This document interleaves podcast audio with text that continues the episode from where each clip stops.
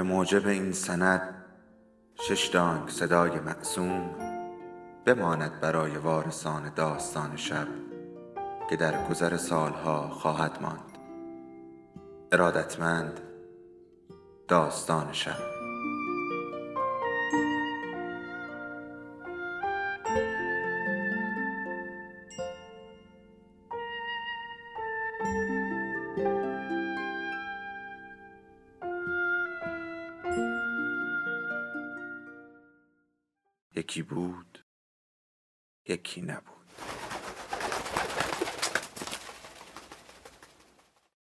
به نام خدا. این قسمت پانزدهم از سری داستان حکیم نوشته ناگ گردون است که میشنوید.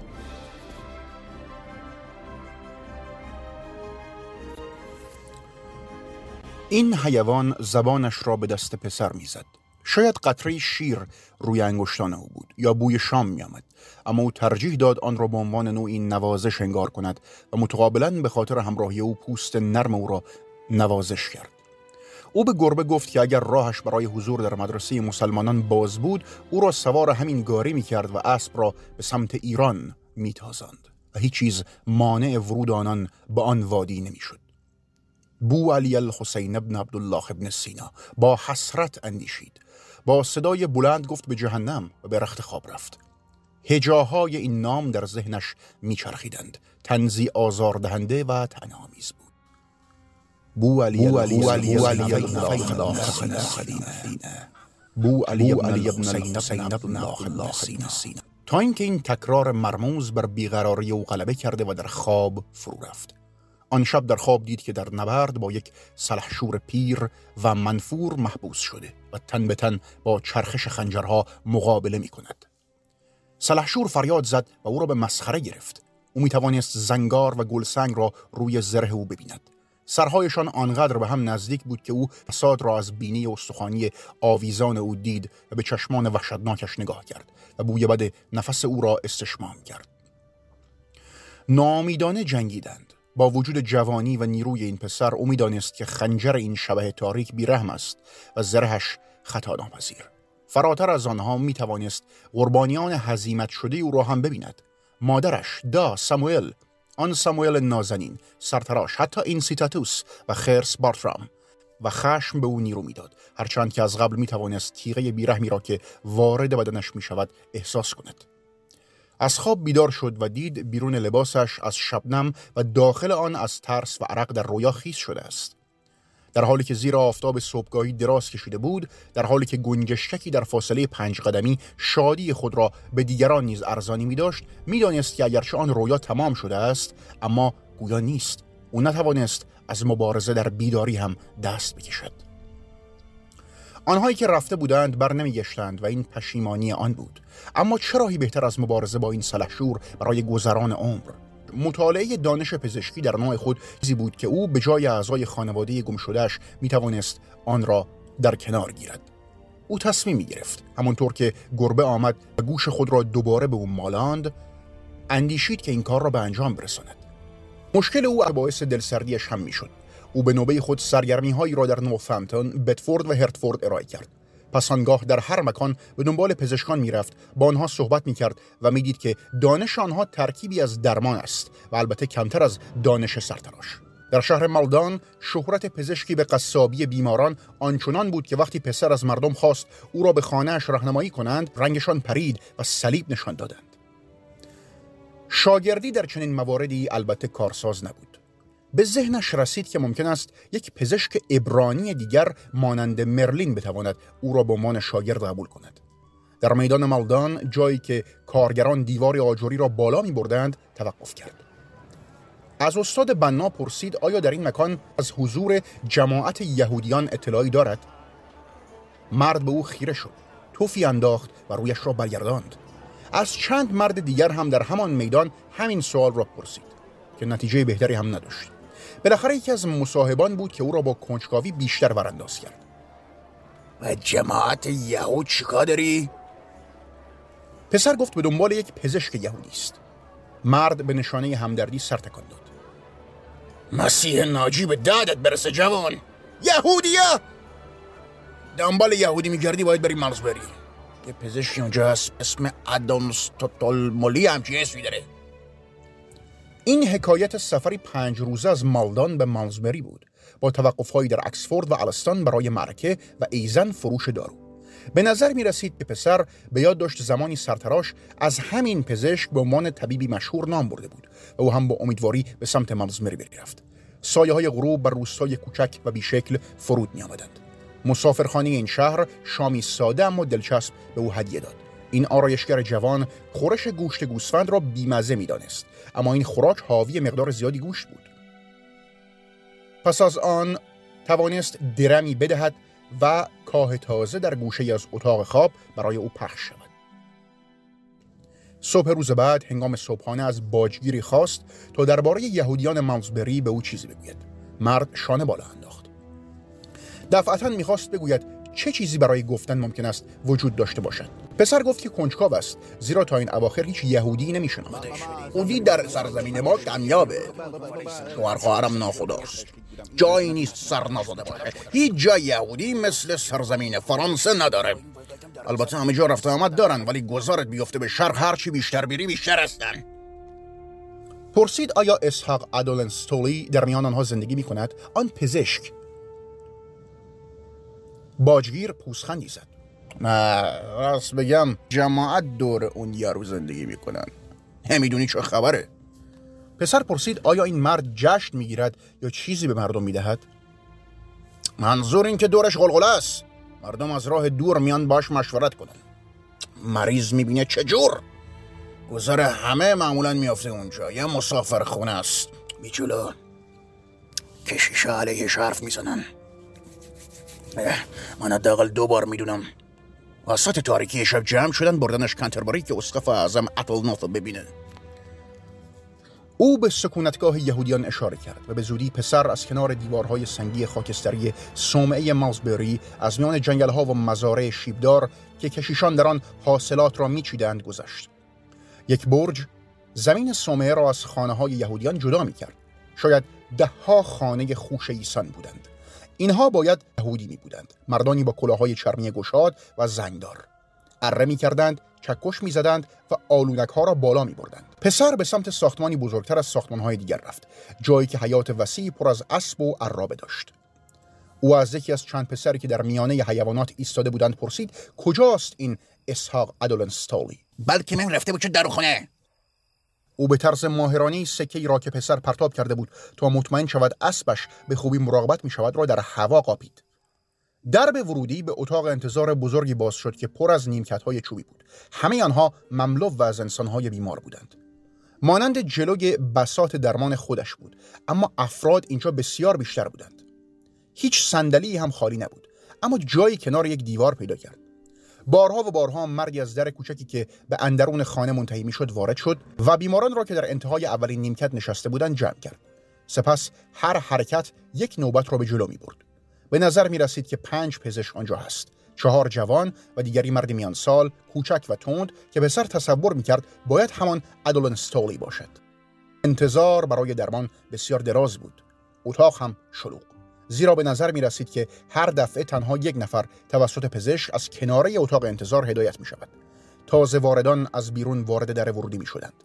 پسر زمان را برای تشخیص بیماری ها از ظاهر سپری کرد. زمانی که برای اولین بار روی نیمکت جلو آمد نیمه بعد از ظهر شده بود. یکی از مردان جوان از در وارد شد. بفرمایید داخل. لحجه فرانسوی داشت. پسر از قصد خود گفت. من موسی بن ابراهیم هستم. شاگرد استادم. کمک حال درمان ایشانم. اگر دردی دارید به بنده بفرمایید.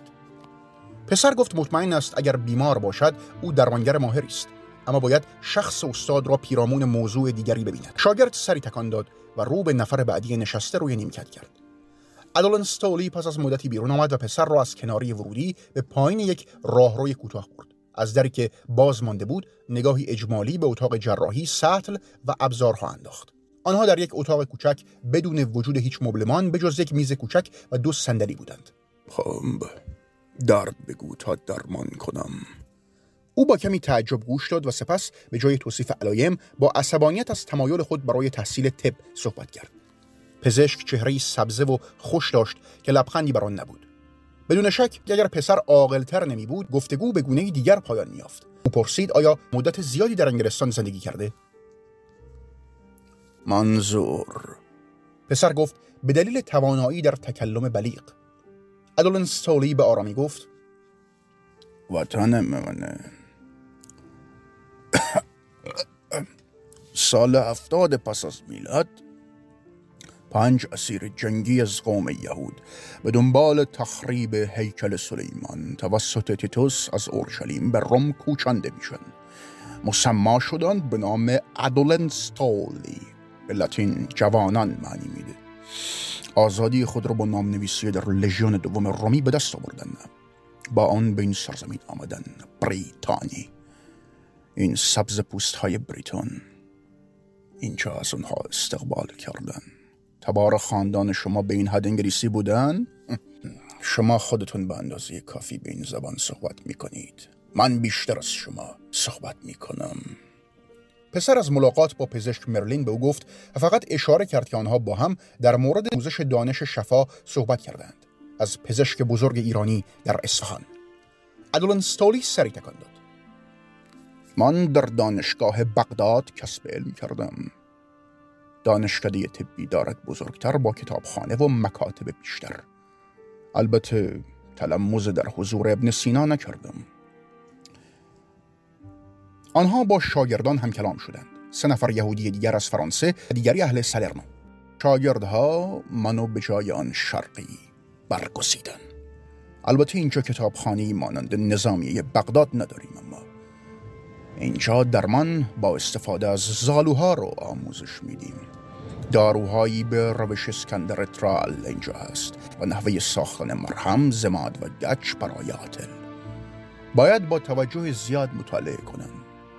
از نگاشته های لطین پل اگینه و آثار پلینی هم برخوردار میشیم.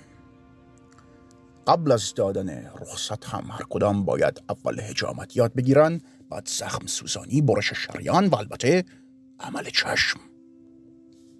پسر میشنید و اشتیاق شدیدی داشت. شبیه به احساس حبیبی نسبت به محبوب. پسر گفت می‌خواهد شاگردی کند. ادولن ستولی سرخم کرد. حدس می‌زدم. سلام گرگ و بیتمعی بیخواد پسر گفت نمی‌تواند او را متقاعد کند؟ پسر جان گوش کن. دنبال استاد مسیحی بگرد. یا همین دلاکی که هستی بمون. شاید دلایل او همان دلایل مرلین بودند اما پسر نمی‌دانست چرا پزشک دیگر صحبت نمی کند او بلند شد راه را نشان داده و در حالی که پسر از داروخانه خارج شد بدون علاقه سری تکان داد. به قدر دو شهر دورتر در دویز او معرکه آغاز کرد و برای اولین بار از زمانی که بر مهارتش مسلط شده بود توپی را به میانی زمین انداخت. مردم به شوخی های او میخندیدند و داروها را بیشتر میخریدند. اما پشت صفحش یک ماهیگیر جوان اهل بریستول تقریبا هم سن و سال خودش آمد که خونریزی داشت و بسیار لاغر شده بود. او به پسر گفت که می‌داند حالش ناجور است و زمادی خواست. پسر پرسید نام او چیست؟ او خود را همور خواند. پسر گفت که شاید او در بدنش بیماری دارد که او بر آن علیم نیست. سپس بیش از چند بطری به او فروخت. بدون اینکه دلیل را بداند خود گفت که این مواد همان نوشیدنی معمولی اند که ارزانتر هم جای دیگر یافت می شوند قبلا هیچ وقت چنین چیزی را به بیماری نگفته بود. ماهیگیر از او سپاسگزاری کرد و رفت. پسر با تلخی به خود گفت که آیا ادولن ستولی یا مرلین می‌دانستند که چگونه دانش بیشتری به او بدهند و این کار را نکردند؟ او اندیشید که از آموزش دادن به او امتناع کردند. اسران روز طوفانی وحشی ناگهان با بادهای شدید و باران آمد. روز دوم سپتامبر و اوایل بارانهای پاییزی بود. اما این باعث نشد که هوا کمتر مرتوب یا سرد باشد. راه خود را به تنها پناهگاه موجود مسافرخانه‌ای در دویسز رساند. افسار اسب را به تنه یک درخت بلوط بزرگ در حیات محکم کرد. وقتی به داخل هل داده شد متوجه بسیاری گردید. در گوشه تاریک مردی نشسته بود که با دستانش بسته بزرگ را بغل کرده بود مانند تاجری که کنار کالایش نشسته باشد. اگر پسر به مامزبری نرفته بود نگاه دومی معمولا به یک هموطن نمیانداخت. اما از روی لباس سبز و کلاه چرمی متوجه شد که این یک یهودی است. او با صدای بلند گفت که در چنین شبی مسیح ناجی مصلوب شده. او داستان مصلوب شدن را ساز کرد. گفتگوها در مسافرخانه با آن داستانگوی پرشور کم شدند. همه معترفند که مسافران عاشق یک داستان و شاید انحراف ذهنی هستند. کسی داستان سرایی را قطع کرد. های عیسی پادشاه یهوده! مرد خسته در گوشه‌ای به انزوا رسیده بود. زمانی که پسر روایت تسلیب در جلجتا را آغاز کرد یهودی کوله خود را برداشته بود و در آن شب طوفانی بیرون رفت. پسر هم روایت را قطع کرد و جای او را در آن گوشه گرم گرفت. این احساس نیکی در او نبود. اتاق مشترک مسافرخانه مملو و از بوی لباسهای پشمی مرتوب و بدنهای شسته نشده بود و خیلی زود دچار تهوع شد. حتی قبل از اینکه باران تمام شود مسافرخانه را ترک کرد و به سمت عرابه و حیواناتش رفت. اسب را به سمت محبتی که آن نزدیکی بود راند و او را رها کرد. هیمه خشک در گاری بود و او توانست آتش روشن کند. گربه بافینگتون برای زاد ولد بسیار جوان بود اما آن سوی آتش گویا گربه زوزه می‌کشید. پسر چوبی را پرتاب کرد تا آن را دور کند و گربه سفید خود را دوباره به او مالاند. او از می راسخ داشت که اگر خدا عمرش بدهد آنقدر جستجو کند تا پزشک شایسته ای پیدا کند که بتواند نزد او شاگردی کند. اندر حکایت پزشکان یهودی او تنها با دو تن صحبت کرده بود. بدون شک دیگرانی هم بودند. شاید چاره در یهودی نمایی بود. افسانه ای را میمانست. یک خیال در گفتگویی بیهوده. او می‌دانست که نمی‌تواند آنقدر قانع کننده مانند یهودیان باشد که بتواند تحت نظارت هر روزه یک استاد یهودی قرار بگیرد. اما جلوی آتش نشسته به شعله ها خیره بود و آتش هم گر گرفت. گربه شکم ابریشمین شکل خود را بالا آورد. با خود گفت نمی‌تواند آنقدر یهودی به نظر بیاید که حتی مسلمانان را که با ادیان دیگر مشکلی ندارند راضی کند. روی صحبت او در اصل با خدا بود. چه چیزی به اندازه کافی برای تلمز در حضور بزرگترین حکمای جهان کافی خواهد بود؟ حیرت زده از عظمت این اندیشه گربه را رها کرد و او به داخل عرابه پرید به درون عرابه رفت و چیزی که به نظر می رسید یک حیوان پشمالو باشد را می کشید. معلومش شد که این همان ریش کاذبی است که در دوران بازی در نقش پیرمرد از آن استفاده می کرد. آن را برداشت. اگر می توانست برای سرتراش پیرمردی باشد چرا نمی توانست ابرانی باشد؟ در همان مسافرخانه در دویز می توانست کار را شروع کند. شان ساورد هیچ کس از کنار عرابه رد نشد. شاید میشنید که او با صدای بلند با یک گربه حرف می‌زند. چو افتاده بود ساهران بدینسان اجوا می کنند او هیچ ترسی از نهاد کلیسا نداشت. از کشیش های سست ایمان بچه دوست هم عصبانی بود. می توانست ریش دراز یهودیان را بگذارد و از قبل این ریش را داشت. بنا بود به مردم بگوید که مانند پسران مرلین منزوی از همکیشانش بزرگ شده است و از زبان و آداب و رسوم آنها بیخبر است. بدین تمهید راه ایران را در پیش می گرفت گوشه لباس ابن سینا را می توانست لمس کند. او هیجان زده و وحشت زده بود. از اینکه یک مرد بزرگ شده شرمنده بود و چنان میلرزید مانند لحظه ای که می‌دانست برای اولین بار از ساوت وارک عبور خواهد کرد می‌گفتند همه جا هستند لعنت بر آنان در سفر آنها را تسکیه می کرد و مشی آنان را پی می گرفت. به اصفهان می رسید. آماده بازی در نقش یک یهودی. با این راهکار بو علی بزرگ باید او را میپذیرفت و اسرار گرانبهای مکتب شرق را با او در میان میگذاشت. بخش دوم سفری دراز. بیشترین تعداد کشتی ها از لندن به مقصد فرانسه لنگر میکشیدند. بنابراین باید به شهر محل تولدش می‌رفت. در تمام طول راه او برای کار هم اتراق می‌کرد. می‌خواست با هرچه بیشتر زر و سیم دست به چنین ماجراجویی بزند. زمانی که به پایتخت رسید فصل پهلو گرفتن کشتی ها را از دست داده بود. رودخانه تیمز پوشانده از دکل کشتی های لنگر انداخته بود. پادشاه بزرگ کناف از تخم و ترکه دانمارکی خود سود برده بود و ناوگان بزرگش کشتی های وایکینگ ساخته بود که مانند حیولاهای فرو شده در آب بودند کشتی های جنگی ترسناکی که توسط اموال و مال و تجاره احاطه شده بودند. گالری های سگانه سراتمندان، کشتی های حمل قلات، صفایان تجاری دودکله با بادبان های مسلسی شکل از ایتالیا و کشتی های بلند تک تکل. کارگران ناوگان تجاری کشورهای شمال هم آنجا بودند. هیچ یک از کشتی ها بار یا مسافری در خود جای نداده بودند زیرا طوفان سرد از قبل شروع شده بود. در طول شش ماه بعدی در بسیاری از صبحها وزش آب نمکین دریا در کانال منجمد می‌شد و ملوانان می‌دانستند جستجوی محدوده‌ای که در آن دریای شمال با اقیانوس اطلس در هم میآمیزد مانند طلب غرق شدن در آبهای خروشان است در اقامتگاهی به نام شاهماهی نشیمن دنج دریانوردان در اسکله پسر ایستاد و لیوان نوشیدنی را به میز کوبید. او گفت که به دنبال اقامتگاهی راحت و تمیز برای آغاز سفر در بهار است. و آیا کسی چنین جایی را می‌شناسد؟ مردی کوتاه قد و پهن پیکر که مانند حیوانی درشت بود در حالی که فنجانش را توهی می کرد او را ورانداز کرد و سپس تایید نمود. آقای که شما باشی برادرم یه جایی داره. زنش بنی راسه دوتا بچم هست. حالا چقدر میسلفی پسر برای او نوشیدنی خرید و سپس به دنبال او به سوی خانه کوچک در نزدیکی بازار در شرق چپه رفت. مکان به اندازه کافی تمیز اما بسیار کوچک بود. پسر همراهانش گربه و اسب را هم نشان داد. همسر راست گفت اوه من از گربه استقبال می‌کنم. بخوای اسب و زمستون باسد نگه میداری. یه استبلی هست مال یه آقایی به اسم اگلستان. در خیابان تیمز. پسر گفت آنجا را می‌شناسد. بنی راس گربه را برداشت و او را نوازش کرد. در عرض چند هفته بافینگتون شکوفا شده و رشد کرده بود.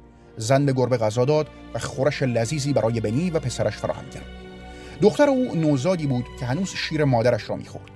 آرایشگر جوان از رفتن به بازار و خرید برای آنها لذت می‌برد و معجزه درست و حسابی غذا خوردن پس از مدتها با شکمی توهی و پر از قارقور را دوباره تجربه می‌کرد. ماه مارس از راه رسید. بردگانی که جبرکاران بندر بودند به اسکله منتقل شدند و ردیفهای مردان و دریچه ها دوباره شروع کرد به شلوغ کردن خیابان تیمز.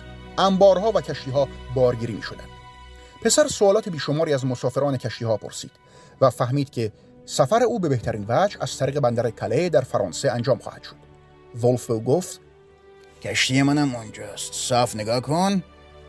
اندازه اسمش بزرگ نبود. عملا یک وان چوبی قدیمی بود با یک دکل بلند. مهمانداران در حال بار کردن کشتی با بار قلعه استخراج شده در کرنوال بودند. ولف پسر را نزد ارباب آورد. یک ولزی نچس بود که وقتی از او پرسیدند آیا مسافری با خود خواهد برد یا نه سری تکان داد و قیمتی برای سفر گفت که به نظر منصفانه می آمد. پسر گفت که یک اسب و یک عرابه هم دارد. ناخدا اخم کرد. او گفت که حرکت دادن آنها از طریق دریا برای او گران تمام خواهد شد. اینکه برخی از مسافران جانوران و گاری های خود را این سوی کانال می فروشند و آن سو دوباره می خرند. پسر کمی تحمل کرد اما در نهایت تصمیم گرفت هزینه های حمل و نقل را پرداخت کند. برنامه او این بود که در سفرهایش به عنوان یک آرایشگر جراح کار کند. اسب و عرابهش هم خوب بودند او اندیشید که نمی‌تواند بهتر از آنها را اینجا یا آنجا پیدا کند. آمدن ماه آوریل آب و هوای گواراتری برمغان در انجام نخستین کشتی ها شروع به حرکت کردند. کشتی کوین اما در روز یازدهم لنگر خود را از گلولای تیمز بیرون کشید. باد تازه اما ملایمی می آمد سر ولف و هفت ملوان دیگر را در حال حرکت در ردیفهایشان تماشا کرد که بادبانی مربعی و عظیم را بالا می بردند که وقتی به سختی بالا رفت با شکافی پر شد و آنها در جزر خروجی شناور شدند. قایق بزرگ با مال و تجاری آهنین خود از تیمز خارج شد. با سرعت از تنگه های موجود در جزیره تانت و سرزمین اصلی انگلستان لغزید. در امتداد ساحل کنت خزید و سپس قبل از وزش باد با جدیت از کانال عبور کرد. پایان قسمت پانزدهم.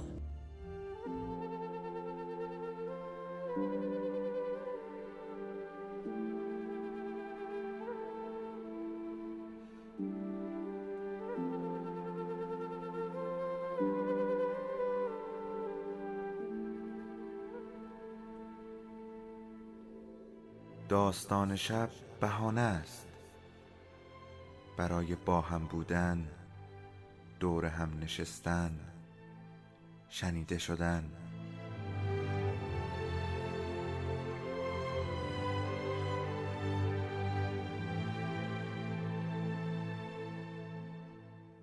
صدای افسانه ها رو میشنویم